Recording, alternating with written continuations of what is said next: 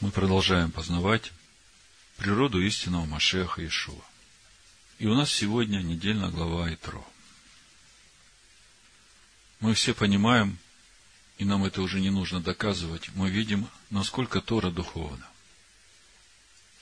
И мы понимаем, что все события, которые описаны в Торе, это всего лишь одежды, которые одеты на истинную Тору, которую Бог спускает в этот мир для того, чтобы нам, людям, живущим в этом мире, было легче увидеть и познать истинную Тору, вникая вот в эти события, описанные в самой Торе.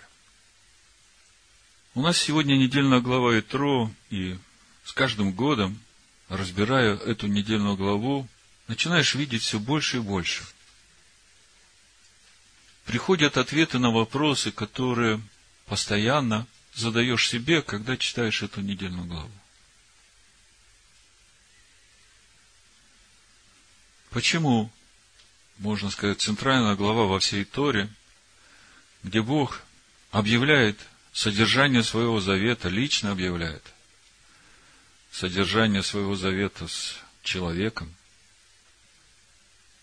реально сходит в этот мир, открывается своему народу, и при всем при этом эта недельная глава называется именем родственника Моисея Итро постоянно задаешься вопросом,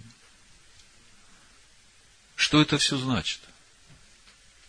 Почему именно в этом месте, перед встречей народа со Всевышним, нам рассказывается о том, что Итро что-то услышал, и именно потому, что он что-то услышал, он решает прийти к Моисею – и удостоверившись в том, что он услышал, он благословляет Бога Израилева. Что это значит? Что это значит для нас? Что это значит для всех, которые хотят познавать природу Бога Израилева? И поскольку мы уже не первый раз читаем Тору, и мы видим, насколько духовна эта недельная глава, забегая вперед, возникает вопрос, почему сразу после такого раскрытия Бога в этом мире следующая недельная глава идет глава Мишпатим, которая дает нам законы справедливого Божьего суда, основан на принципе меда кенегет меда. Мера за меру. Вопросы, вопросы, вопросы. Сегодня мы постараемся ответить на эти вопросы. Но прежде скажу название проповеди, взятое из послания Якова, второй главы 13 стиха, где написано «Ибо суд без милости, не оказавшему милости». Позже мы подробнее рассмотрим это место, и вы поймете, как то, что говорит Яков, связано с нашей недельной главой. А сейчас Давайте вернемся к нашим вопросам. И начнем именно с того вопроса, почему эта недельная глава названа именем тестя Маше и Тро. Что он такого особенного сделал? Я думаю, что наша недельная глава названа именем Тро именно потому, что выводы, которые он сделал – услышав, чуть позже посмотрим, что он услышал, так вот, выводы, которые он сделал, услышав то, что он услышал, они не имеют временных рамков. Они такие же вечные, и они также актуальны для каждого человека, для всякого народа, во все времена, во все поколения до скончания века. И именно поэтому вся эта история встречи Итро с Маше описывается именно перед тем, как э, Бог сходит на гору Синай и объявляет всему миру содержание своего завета, который он заключает с человеком. Давайте посмотрим, что услышал Итро, и посмотрим, какие выводы он сделал из того, что он услышал. Потому что именно те выводы, которые он сделал, они как раз и стали причиной того, что мы сегодня в центральной главе Торы, перед тем, как начинаем читать десять речений Всевышнего, которые он объявил своему народу, читаем о приходе Итро в стан Израиля, к еврейскому народу. Вы знаете, очень важно делать правильные выводы из того, что мы слышим. Мы все время слышим какую-то информацию, мы что-то видим, и весь вопрос в том, какие выводы мы из этого делаем. И скажите мне, что нужно человеку, чтобы из всего увиденного и услышанного сделать правильные выводы для себя –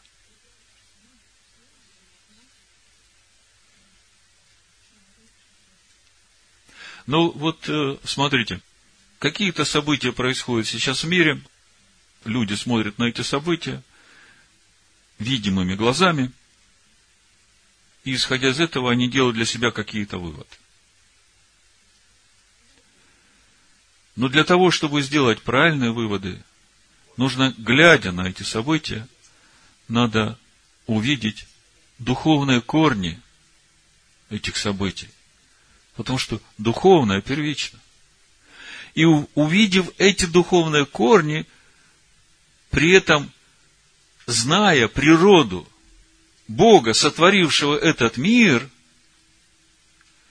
зная, что можно ожидать от этого Бога, который неизменен. Он какой в первых, он такой в последних.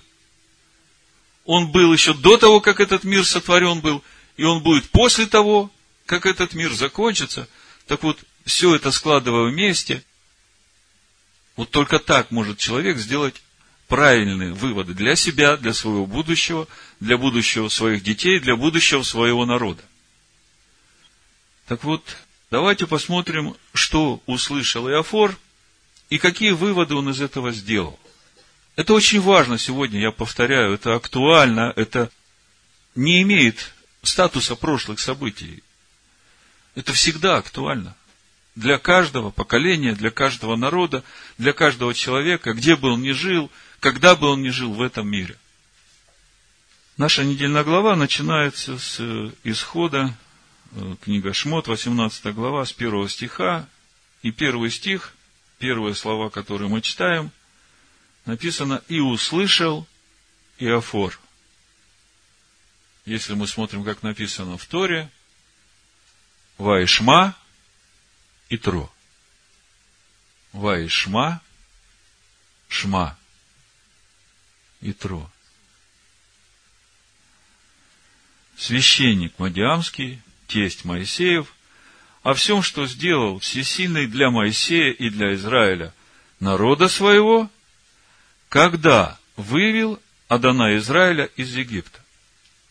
Вот это слово «когда» Этому слову уделено большое внимание в комментариях мудрецов Торы, и они говорят, что это слово говорит о том, что причина, которая побудила Итро идти к Моисею, это не те события, которые произошли в Египте, связанные с выходом еврейского народа из Египта, а причиной стали события, которые произошли после этого.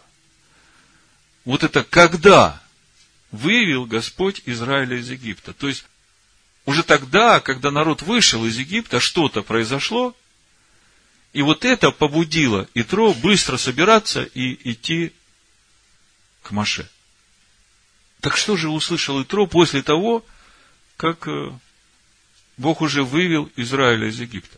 То, что Бог вывел Израиля из Египта, то, что море расступилось, то, что произошло в Египте в течение десяти казней, это слышали все народы во всем мире вокруг, и они трепетали перед Богом Израиля и перед его народом. Трепет объял весь мир. А вот что-то происходит после этого, о чем Итро услышал, и делает выводы, из того, что услышал, и быстро собирается и идет к Моисею. Давайте прочитаем. Ну, вы уже, наверное, знаете, что произошло, что услышал Итро. Последнее, что происходит в жизни Израиля после выхода из Египта, это война с Амаликом. И вот то, что Бог говорит об Амалике, Итро, услышав это, он быстро собирается и идет к Моисею, к еврейскому народу.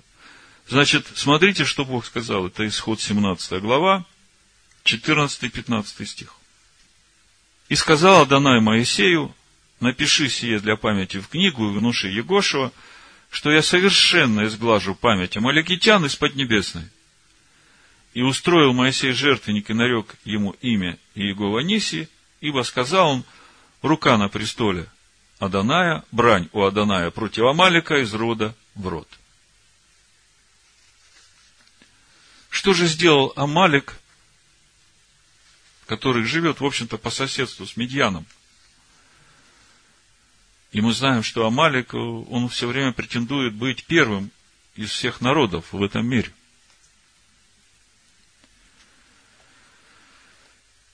Что сделал такого Амалик? Но мы знаем, что он напал на Израиль, побил сзади тех, которые ослабели. Об этом в Второзаконии 25 главе 17-18 стих можно прочитать. Всевышний говорит, помни, как поступил с тобой Амалик на пути, когда вы вышли из Египта.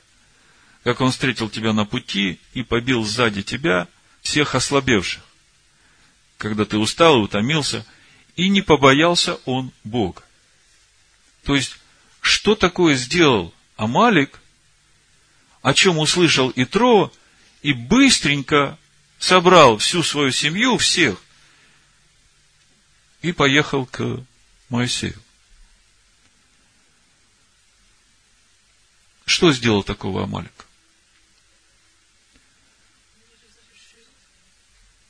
До того, как Амалик напал на Израиль, во всем мире был большой трепет перед Богом Израилевым и перед его народом.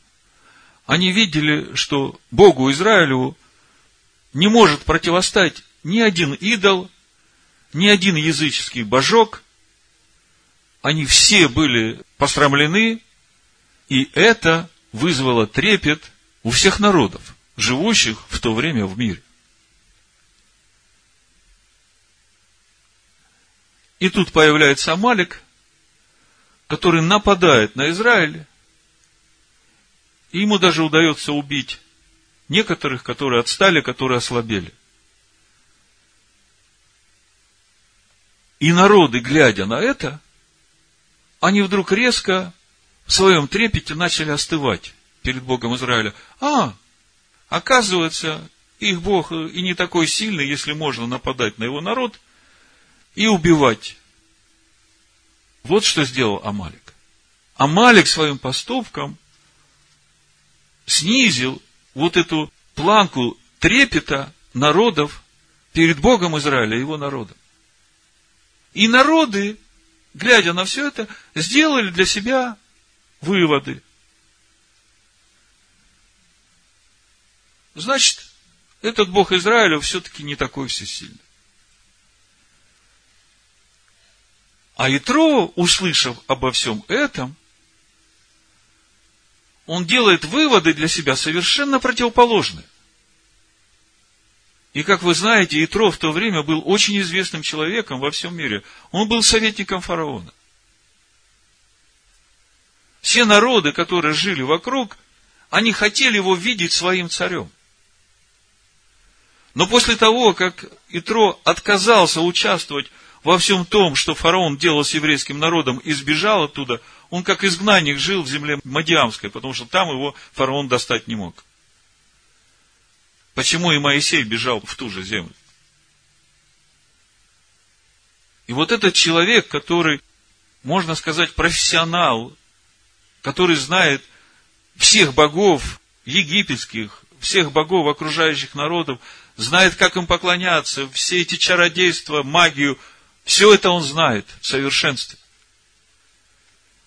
И вот он, услышав то, что произошло после того, как Бог выводит Израиля из Египта, а именно, что Бог сказал об Амалике, будучи человеком мудрым и смотрящим в будущее, он делает для себя выводы, совершенно противоположные тем выводам, которые сделали народы вокруг.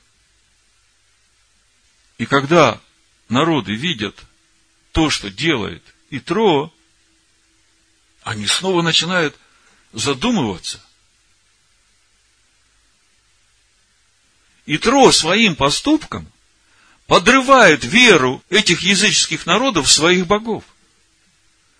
Потому что если такой человек, который знает вообще все о языческих поклонениях, отказывается от этого всего и быстро идет к Богу Израилеву, то это заставляет задуматься тех, у которых поступок Амалика угасил вот этот трепет перед Богом Израилева. А Итро, услышав о проклятии Амалика, приходит к Богу Израилеву, потому что он смотрит в будущее и понимает, что ни один человек, ни один народ не сможет избежать справедливых судов Бога. И при этом он увидел, насколько велика милость этого же Бога к тем, которые стараются быть послушными Его воле. Вот что увидел Итро.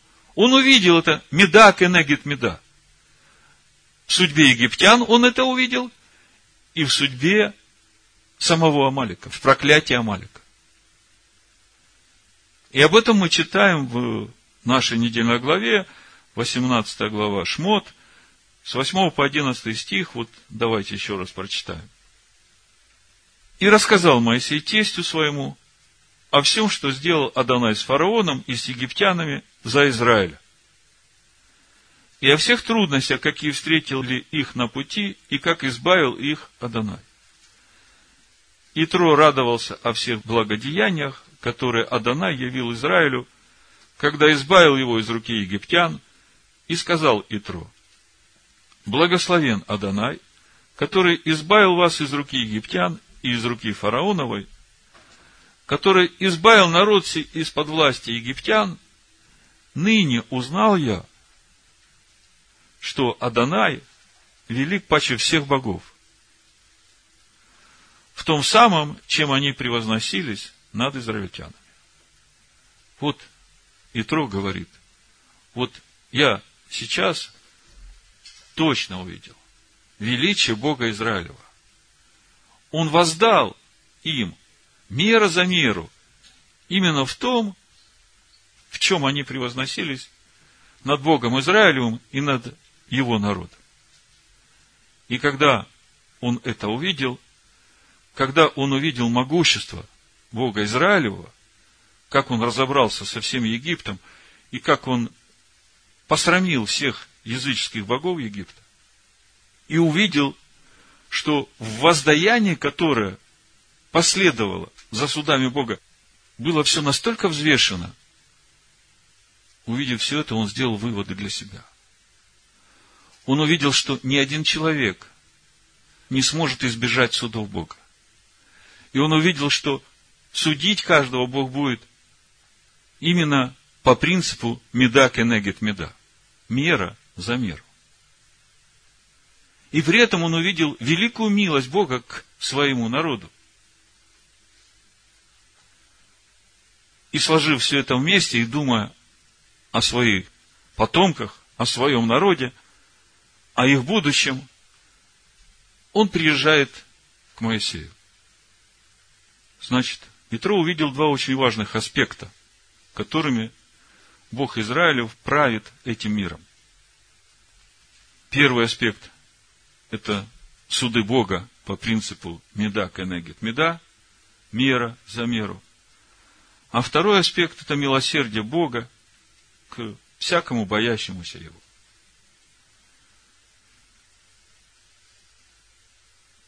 Мы уже раньше говорили, с самого начала сотворения мира мы видим, что Бог правит этим миром именно двумя этими аспектами. мерой суда и мерой милосердия. Мы уже как-то говорили, если бы Бог правил этим миром только мерой суда, воздавая каждому меда кенегет меда, мера за меру, то мы бы не устояли. Этот мир бы не устоял. И также мы говорили, что если бы Бог правил этим миром только мерой милосердия, то тогда бы беззаконие очень быстро поглотило этот мир. Потому что когда человек постоянно грешит, и его постоянно прощают, то он быстро теряет ощущение греха. А дети, когда смотрят на поведение своих родителей, которые так живут, у них вообще смещаются эти точки отсчета, и они понимают, что это уже норма. А в итоге весь мир погружается во тьму и теряет смысл для своего существования. Поэтому через всю Тору, которая раскрывает нам природу Бога, мы видим постоянно вот эту неразрывную связь природы единого Бога, которой Он правит этим миром. Мера суда и мера милосердия. И это неразрывно, и именно Тора раскрывает нам эту неразрывность и понимание всего, что происходит в этом мире и почему это происходит. Другими словами, первая линия, которая проходит через всю Тору, это обучение нас познанию законов справедливого суда, которые основаны на принципе мера за меру. Меда, кенегит меда. Вот это Тарат Дин. Учение о суде. Мы видим, что в случае с Египтом суд Бога совершился именно в строгом соответствии с этим принципом.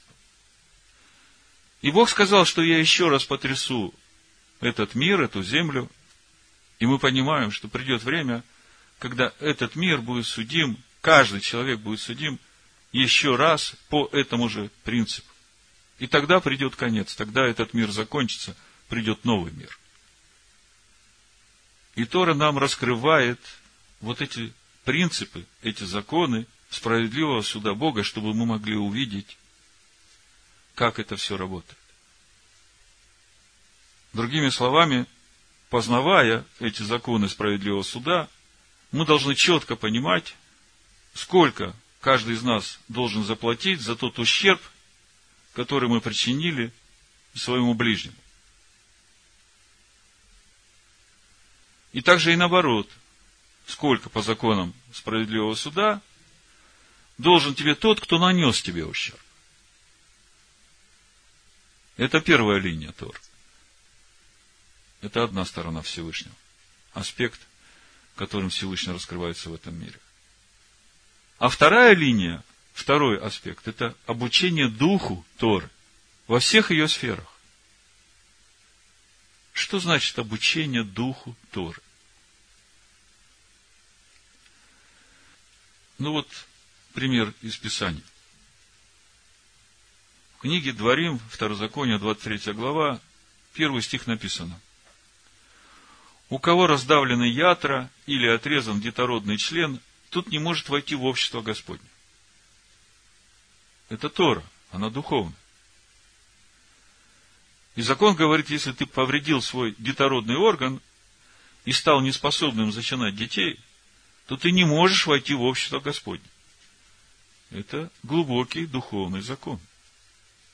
Такова мера суда – Меда кенегит меда. Если ты не можешь зачинать новую жизнь, будучи соработником у Бога, то лишаешься сам этой жизни. И при всем при этом, во всем этом есть вторая сторона, второй аспект. 56 глава пророка Исаия мы читаем. Так говорит Адонай. С первого стиха. Сохраняйте суд и делайте правду, ибо близко спасение мое и откровение правды моей. Блажен муж, который делает это, и сын человеческий, который крепко держится этого. который хранит субботу от осквернения, оберегает руку свою, чтобы не сделать никакого зла. Да не говорит сын иноплеменника, присоединившийся к Адонаю, Адонай совсем отделил меня от своего народа. И да не говорит Евнух, вот я сухое дерево. Кто такой Евнух? Это как раз тот, который с поврежденными детородными органами. Ибо Адонай так говорит о евнухах, которые хранят мои субботы и избирают угодное мне и крепко держатся завета моего. Тем дам я в доме моем и в стенах моих место и имя лучшее, нежели сыновьям и дочерям дам им вечное имя, которое не истребится. Вот вам и дух Торы говорит. И если мы все это вместе сложим, мы видим постоянное присутствие, которое проходит через все писания вот этих двух аспектов Всевышнего. Мера суда и мера милосердия. Если мы посмотрим на то, что Итро советует Моисею, мы это же самое можем увидеть и в этом совете. То есть, вот то, что увидел Итро, то, какие выводы он из этого сделал, это настолько глубоко запечатлелось в нем, что он не только приходит к Моисею, но он этим делится с Моисеем, давая ему совет, который по своей глубине, в общем-то, и отражает вот эти два аспекта Божьего естества, которыми Бог правит в этом мире. Вот смотрите, что советует Итру. Вообще в иудейской традиции есть два таких понимания. Есть Тарат Дин, учение о суде, и есть Тарат Хесед, учение о правильных взаимоотношениях между личностями, между людьми и между человеком и Богом, связанными взаимным союзом или заветом между собой. Само слово хесед – это преданность, верность, лояльность, милость и доброта. И вот если мы смотрим, что советует Утро, мы видим здесь и Тарат Дин, и Тарат Хесед. Исход 18 глава, 19 и 23 стих написано. Итро говорит. Итак, послушай слов моих. Я дам тебе совет, и будет всесильный с тобой. Будь ты для народа посредником перед Богом и представляй всесильному дела его. Научай их уставом и законом Божьим, указывая им путь его, по которому они должны идти, и дела, которые они должны делать. В этом вся суть Тарат Хесед. Ты же усмотри из всего народа людей способных, боящихся Бога, людей правдивых, ненавидящих корость, и поставь их над ним тысяченачальниками, стоначальниками, пятидесятиначальниками и десятиначальниками. Пусть они судят народ во всякое время и о всяком важном деле доносят тебе, а все малые дела судят сами. Вот это Тарат Дин. Учение о суде. И будет тебе легче, и они понесут с тобою бремя. Если ты сделаешь это, и Бог всесильный повелит тебе, то ты можешь устоять. И весь народ сей будет отходить в свое место с миром. Если коротко, в двух словах, то мы видим, что эти два аспекта, аспект суда и аспект милосердия Бога, в Торе постоянно присутствуют, и они неразрывно связаны, и это те две линии, которыми Всевышний правит в этом мире. Что это дает нам? Почему нам важно это увидеть? А это очень важно. Это напрямую связано с нашим поведением каждый день в наших взаимоотношениях с близкими нашими, с каждым человеком.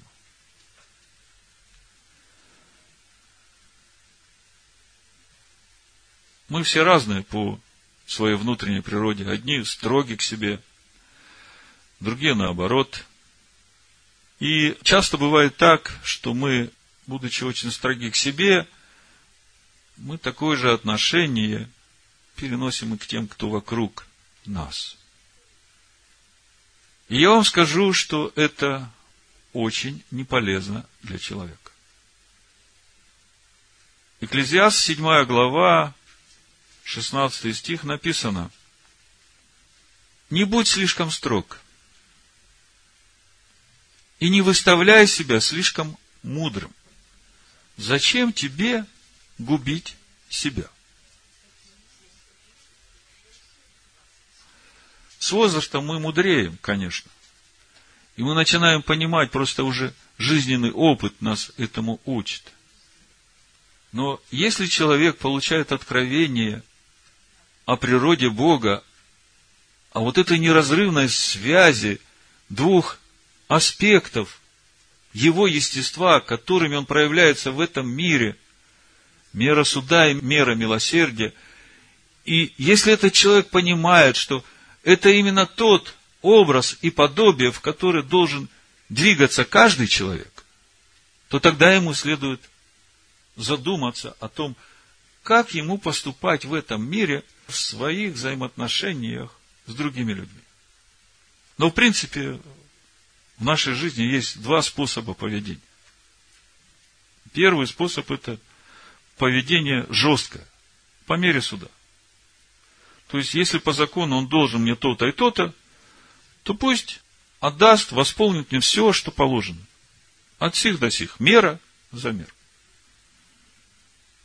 И я вам скажу, что быть строгим другим людям по мере суда – это очень опасная вещь. Почему это плохо? Потому что, когда мы взыскиваем по суду мера за мера с других, то и с нас будут взыскивать по этому суду также мера за миру.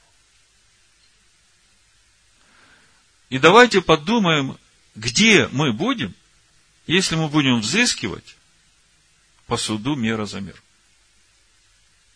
Чтобы вам легче было думать, я прочитаю вам одну притчу, которую рассказывает Иешуа, которую вы хорошо знаете, но, может быть, сейчас, после того, что я вам рассказал, она вам скажет больше.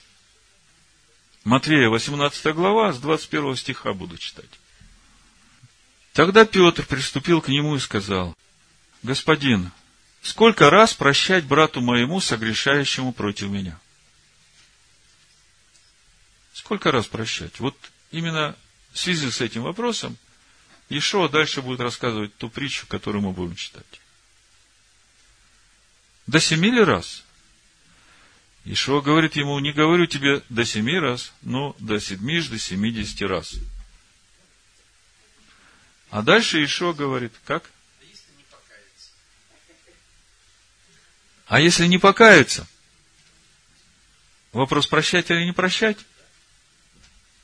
Я думаю, что к концу проповеди ответ тоже будет. Посему Царство Небесное подобно царю, который захотел сосчитаться с рабами своими. Царство Небесное подобно царю, который захотел сосчитаться с рабами своими. Вот вам мера суда. Мы говорим, что и Царство Небесное, и законы Царства Небесного, и проявление Всевышнего в Царстве Небесном, оно такое же, как и в этом мире. Всевышний проявляет себя и мерой суда, и мерой милосердия. И причем это все неразрывно связано. Давайте читаем. Когда начал он считаться, приведен был к нему некто, который должен был ему 10 тысяч талантов. И как он не имел чем заплатить, то государь его приказал продать его, и жену его, и детей его, и все, что он имел, и заплатить. Тогда раб тот пал, и, кланяясь ему, говорил, Государь, потерпи на мне, и все тебе заплачу. Государь, умилосердившись над рабом, тем отпустил его и долг простил ему. Вот здесь, в этой притче, мы видим эти два аспекта. Суд и милосердие Бога, неразрывно связанных между собой. И это те две линии, которыми Бог правит этим миром. Мысль очень простая – если мы в своих поступках не подражаем Богу, тогда для нас это становится опасным. Читаем дальше.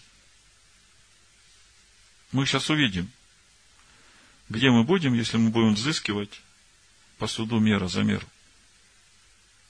Раб же тот, выйдя, нашел одного из товарищей своих, который должен был ему сто динариев. И, схватив его, душил, говоря, дай мне, что должен. Тогда товарищ его упал к ногам его, умолял его и говорил, потерпи на мне, и все отдам тебе. Но тот не захотел, а пошел и посадил его в темницу, пока не отдаст долга. То есть решил взыскать по суду мера за меру. Товарищи его, видев происшедшее, очень огорчились. И придя, рассказали государю своему все бывшее.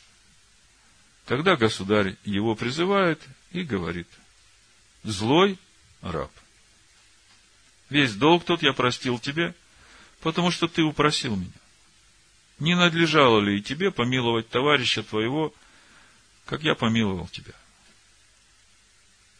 И разгневавшись, государь его отдал его истязателям, пока не отдаст ему всего долга.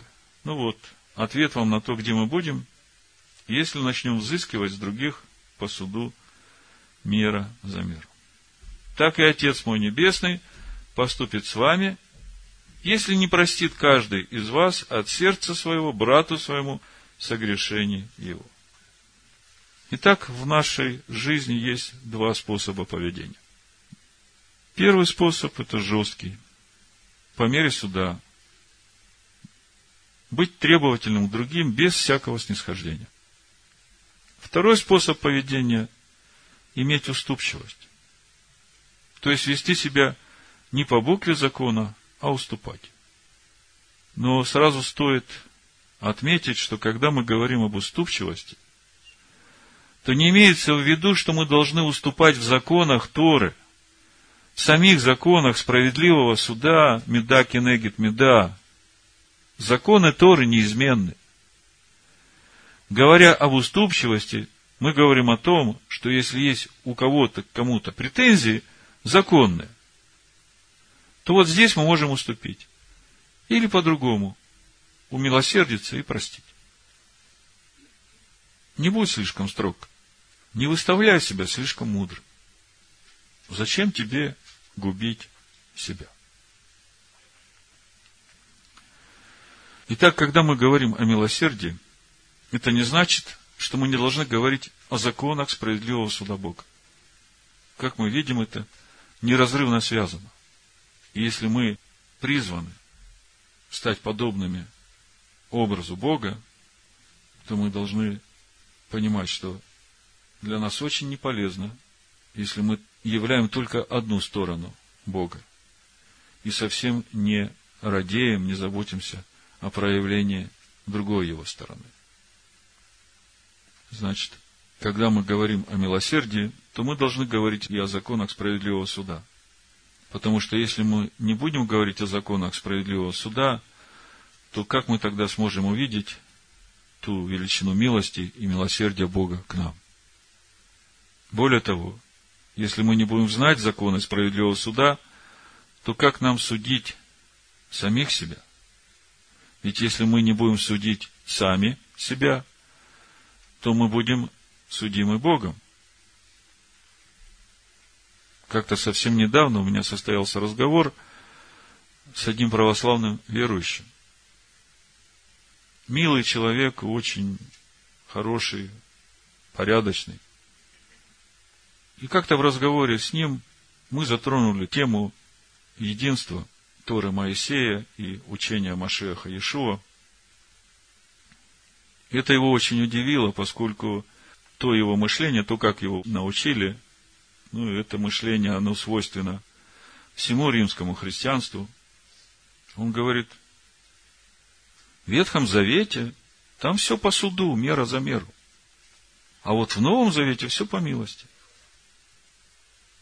Хотя мы только что видели, даже в примере с Евнухом, что несмотря на то, что есть суд мера за меру, всегда присутствует милосердие Бога и милость Бога, как в Ветхом Завете, так и в Новом Завете.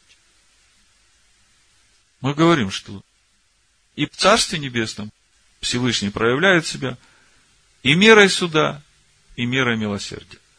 И причем это все неразрывно связано.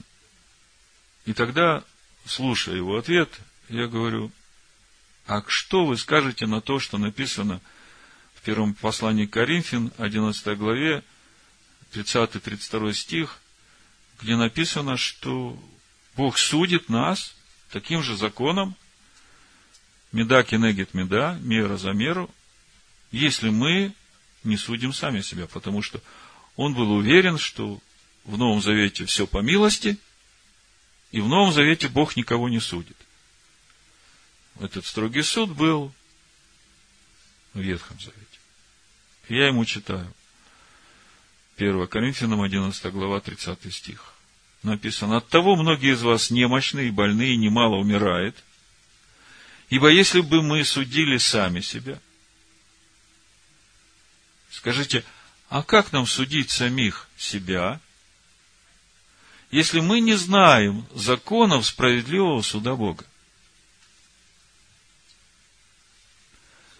А если мы не знаем, как судить себя, то тогда мы и не можем этого делать. А в итоге, ибо если бы мы судили сами себя, то не были бы судимы. Будучи же судимы, наказываемся от Господа, чтобы не быть осужденными с миром. Вот вам, смотрите, здесь и суд, мера за меру, и милость Бога, чтобы не быть осужденными с миром. И опять мы видим эти две линии, суд Бога и милосердие Бога, которые неразрывно связаны между собой, которые постоянно проявляются в управлении Богом Израиля не только всем миром, но и своим народом. Если отвечать на ваш ответ по совести, вы знаете, совесть человека имеет такую особенность. Когда человек начинает злоупотреблять в грехе и переступает один раз через голос совести, переступает другой раз через голос совести, то уже на третий раз он уже практически не слышит этот голос совести. Потому что ожесточение, которое приходит в сердце человека, когда он переступает голос совести, оно делает его глухим. Поэтому судить себя по совести, получается, это не объективный суд. А вот когда человек знает четко законы справедливого суда Бога, тогда вот его совесть, она четко может сказать, где, что, как и сколько ты должен. Начинаешь судить самого себя. Ятро, будучи мудрым человеком, он понимал, что Бог не меняется, что Он как правил этим миром, так и будет править своей мерой суда и милосердия. И что ни один человек или народ не сможет избежать справедливого суда у Бога. И при этом Итро видел, как велика милость Бога к боящимся Его. Об этой неразрывной связи меры суда и меры милосердия которыми он правит этим миром, мы читаем в 88-м псалме, 15 стихе. Очень нужный всем нам стих, чтобы понимать природу нашего Бога. В синодальном переводе написано «Правосудие и правота – основание престола Твоего. Милость и истина предходят пред лицом Твоим». Чтобы до конца понять, что же здесь написано, я прочитаю – на иврите с пословным переводом. Цедек вамишпат микон кисеха. Цедек, вам эти слова нужно запомнить, записать, потому что это основополагающее понятие в иудейской вере. Значит, слово цедек – прямота, праведность, правда, справедливость, верность. Цедек в. Мишпат. Мишпат – это суд, правосудие, справедливость, правда, закон, устав. Мы читаем цедек в Мишпат и Мишпат Микон Кисеха. Кисеха – это трон, кисе – стул, а Микон – это место обитания, жилище. То есть на троне Всевышнего обитает Цедек в Мишпат. На троне Всевышнего обитает Цедек в Мишпат. Праведность и справедливый суд на троне. Это тот, кто правит этим миром. А дальше мы читаем. Хесед, Веемет и Кадму Панейха. Хесед. Очень непростое слово. Преданность, верность, лояльность, милость, доброта, как следствие преданности и верности, милосердие. Это слово описывает правильные взаимоотношения, которые должны быть между личностями, между людьми и между человеком и Богом, связанными взаимным союзом и заветом между собой. Это слово включает в себя как значение доброты и милости, так и значение преданности и верности. Вот и вам слово хесед. Значит, хесед в эмет. Эмет, вы все знаете это слово, истина. Истина, надежность, постоянство, верность. Вот это слово эмет. Значит, хесед в эмет и кадму панаих.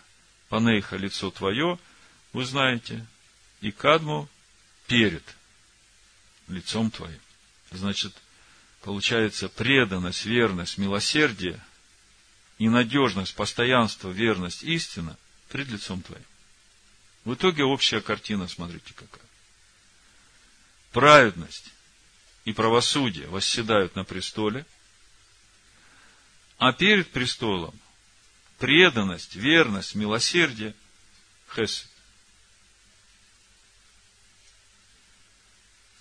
Если есть преданность и верность, там есть и милосердие, потому что мы не можем в совершенстве исполнить все, что требует от нас Всевышний сразу. И надежность, и постоянство, и верность, и истина пред лицом Твоим. То есть, мы видим вот эту полноту Бога, и она говорит нам и о том, что на престоле Бога сидит суд, и вокруг него истина и милосердие. У пророка Исаия в 16 главе, 5 стихе мы читаем, «И утвердится престол милостью, и воссядет на нем в истине, в шатре Давидовом, судья, ищущий правды и стремящийся к правосудию. Вот вам опять милость и правосудие. Думаю, теперь уже становится понятным, почему наша недельная глава начинается с прихода Итро Богу Израиля, и почему следующая недельная глава нам говорит о законах справедливого суда. Ну вот из всего, что я вам рассказал, какие выводы делаем мы для себя?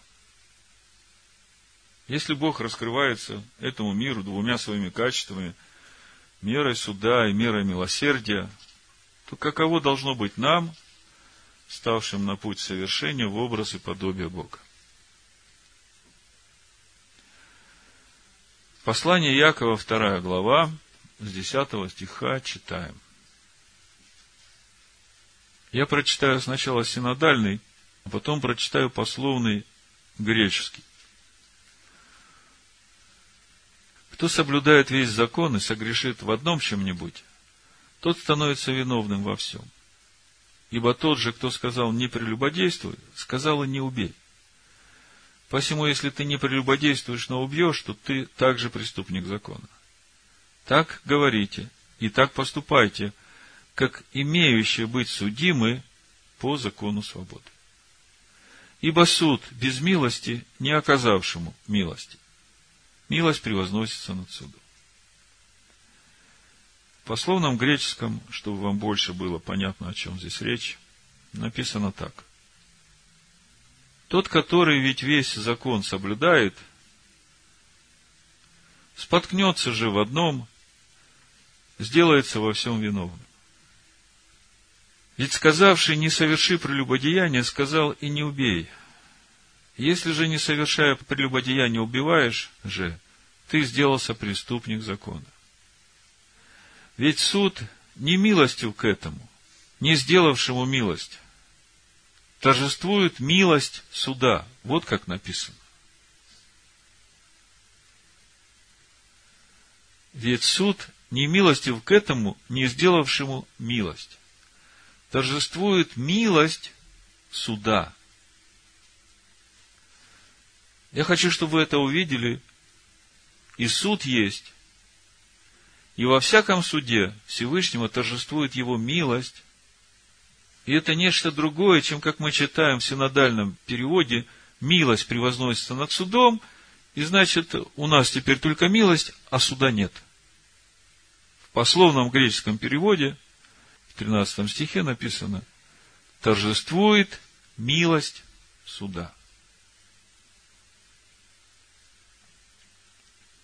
В 17 псалме, 26-27 стих написано, «Воздал мне Адонай по правде моей, по чистоте рук моих вознаградил меня. Ибо я хранил пути Адоная и не был нечестивым пред всесильным моим ибо все заповеди его передо мною, и от уставов его я не отступал. Я был непорочен перед ним и остерегался, чтобы не согрешить мне. И воздал мне Адонай по правде моей, по чистоте рук моих пред очами его. С милостивым ты поступаешь милостиво. С мужем искренним – искренно. С чистым – чисто. А с лукавым по лукавству его ибо ты людей угнетенных спасаешь, а очень надменные унижаешь. Не будь слишком строг и не выставляй себя слишком мудрым. Зачем тебе губить себя? Евангелие от Матвея, 16 глава, я уже заканчиваю, 14-15 стих мы читаем. Ибо если вы будете прощать людям согрешения их, то простит и вам Отец ваш Небесный. Если не будете прощать людям согрешения их, то и Отец ваш не простит вам согрешений ваших. Вопрос был, а если человек не просит прощения, прощать ли ему? Ответ. Безусловно, прощать.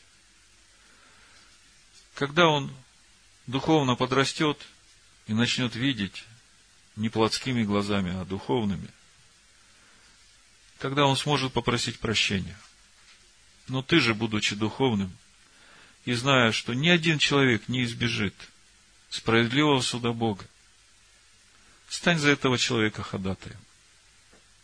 Увидь его немощь и неспособность, и скажи, Господи, помилуй, не ведает, что творит. Нет у меня против него ничего, да не будет он наказан из-за меня. Вот такая наша позиция. Марка 11 глава, 25 стих. «И когда стоите на молитве, прощайте, если что имеете на кого, дабы Отец ваш Небесный простил вам согрешения ваши». Лука 6 глава, 37 стих. «Не судите и не будете судимы. Не осуждайте и не будете осуждены, прощайте и прощены будете».